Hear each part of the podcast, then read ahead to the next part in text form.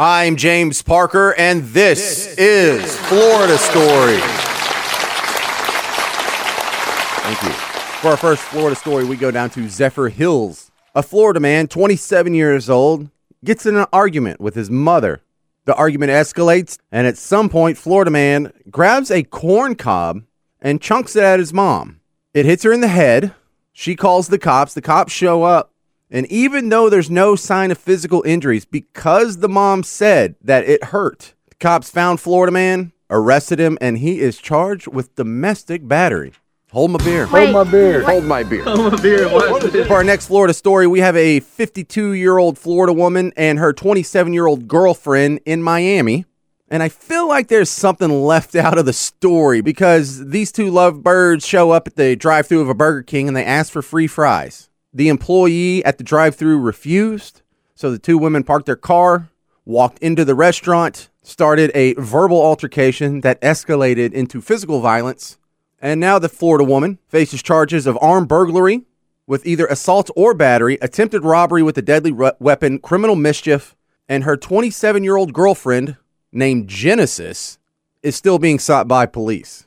So you're going to jail for about 99 cents worth of what is the unhealthiest food on the planet. Makes sense. Hold my beer. Hold my beer. Hold my beer. Hold my Beer. For our next Florida story, we're going to stay in the Miami area, and a guy runs a stop sign. Didn't even slow down. Cop saw him, speeds up, lights him up, pulls him over. Sir, why did you run that stop sign? Well, this fine lady over here in the passenger seat was giving me an oral favor. The cop says, uh, Ma'am, is that true? She says, Yes. He says, What is that rolling around on the floorboard by your feet? She says, Oh, that's just my crack rocks. Have they never seen the TV show Cops? You're supposed to lie to the police. You're not supposed to admit all your crimes the second you get pulled over. And judging by the mugshots of the lady in the passenger seat, this is not a lucky fella. Hold my beer. Hold my beer. Hold my beer. Hold my Beer. For our next Florida story, we go to Ocoee, Florida. It's in the Orlando area, where 11:30 at night on a Tuesday, outside of her home, a 25-year-old Florida woman was talking to her 25-year-old live-in boyfriend when the baby daddy drove up and started yelling at him. So the Florida woman, caught between her new lover and her old lover, decides she's going to escalate the situation, goes and gets a stainless steel butcher knife and starts slicing the knife at the baby daddy. During the attack, the baby daddy put up his arms to protect himself and ran. When he tries to run away, she jumps in his car and tries to run him over with his own Camry. She misses him, smashed into the concrete pavers near the entrance of the house, backs up, drives away. The baby daddy was transported to the hospital with butcher knife cuts on his arms and back. And I wonder in a situation like this, how does the new boyfriend feel about that? This is what you're getting yourself into, bud. Good luck with that breakup. Wait, Hold my beer. Hold my beer. Hold my beer. For our next Florida story, we go down to Rutherford High School, where a teacher may have to face some consequences after she was grading one of her students' papers, and it was so bad in that scary red teacher ink, she wrote, WTF is this? WTF, of course, shorthand for a vulgar phrase.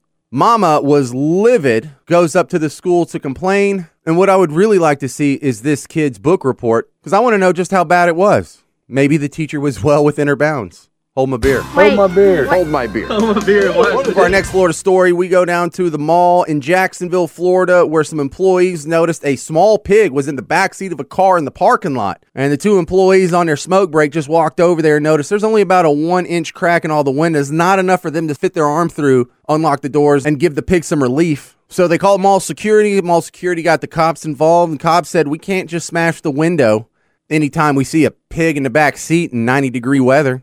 After about 45 minutes of them waiting for the owners of the car and assumably the pig, the pig was going into heat stroke symptoms. It started foaming at the mouth. So at that point, yes, the cops finally broke the window.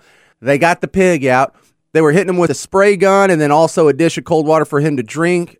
After another hour after that, the pig starts to come back to life. And just then the owners come out and they're like, oh, that's illegal. I can't just let my pig die slowly in a hot box in the middle of summer. Jeez, I would have never known. Yes, they are being charged with animal cruelty, but leave it to Florida man to find a new innovative way to get arrested. This one for leaving your pig in the backseat of a hot car. Hold my beer. Hold my beer. Hold my beer. And finally, on Florida Stories, we have a legal conundrum in the Tampa Bay area. A lawyer took his boat out, and he's about 20 miles out to sea at the time. And he's got a couple of friends with him. They're just enjoying a beautiful Wednesday out on the ocean. And then they hear a little noise, and it turns out that under a tarp was a raccoon that had stowed away. Now, the raccoon is cute as hell, but raccoons will mess you up.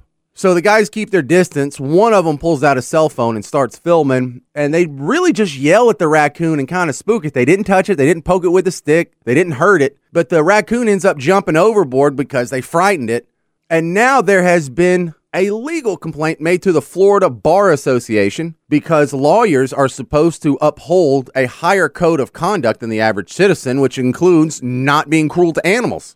So, is it cruel to scare a raccoon off of your boat 20 miles out to sea? The lawyers have the perfect Florida lawyer defense. They say, look, until you can come up with the body for the raccoon, you can't even prove that the raccoon is dead or was even harmed. For all you know, he swam 20 miles back to shore and is alive and healthy and going through people's trash right now.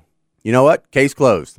Hold my beer. Hold my beer. hold my beer This episode of Florida Stories is brought to you by our friends at Mortgage Gumbo. Snap, send, and save.com. Florida Stories is produced by Spring Rock. Follow me on Twitter at Florida Stories J. I'm James Parker, and this is Florida Stories.